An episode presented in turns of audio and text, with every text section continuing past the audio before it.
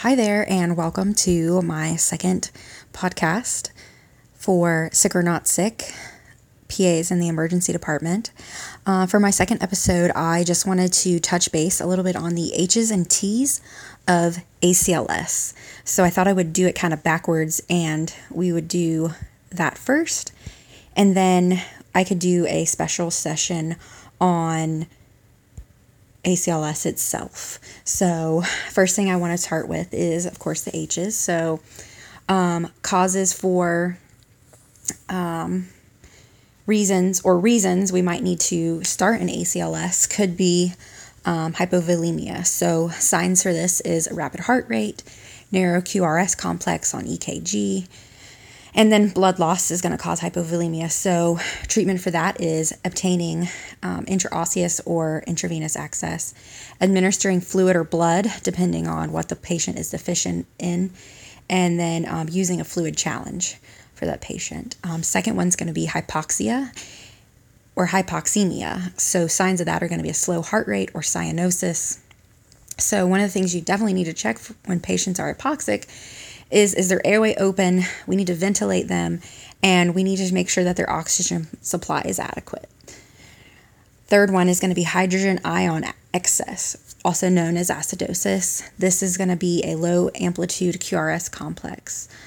Uh, we need to make sure we're getting an arterial blood gas, providing adequate ventilations, and giving them some sodium bicarbonate, which is um, the metabolic Next thing is going to be hypokalemia and hyperkalemia uh, as causes uh, for ACLS. So you're going to see possible flattened T waves with hypokalemia or a U wave, and then you're going to see peak T waves and a widened QRS uh, with hyperkalemia on EKG. Um, obviously, we need to make sure that we're uh, ventilating the patient and giving them some sodium bicarbonate. For hypothermia, we might see the patient shivering. Um, we might have known exposure to cold temperatures. So we need to start active warming measures and make sure the temperature is above 30 degrees. The T's of ACLS is going to be tamponade, cardiac tamponade.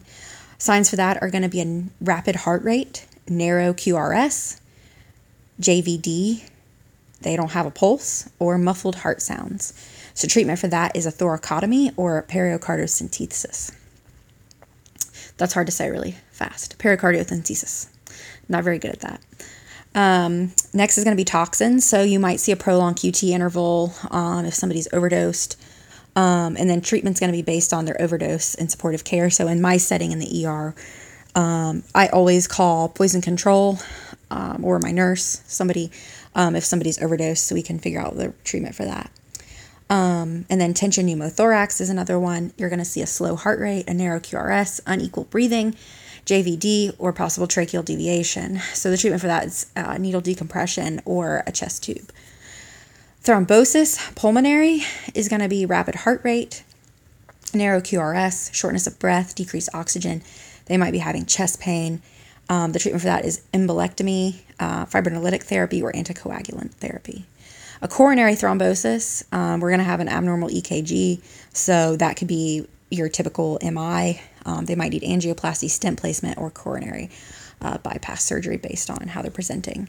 So I know this was a really um, short and kind of sweet presentation. Um, but I just wanted to review really quickly just the H's and T's Could be a good representation for any students who are starting out in the ED and you just need a quick review. Um, hopefully, you can refer this onto your friends and be looking for more um, podcasts in the future regarding uh, emergency medicine and PAs in the ER. If you have any requests, just drop one in the comments. Thanks.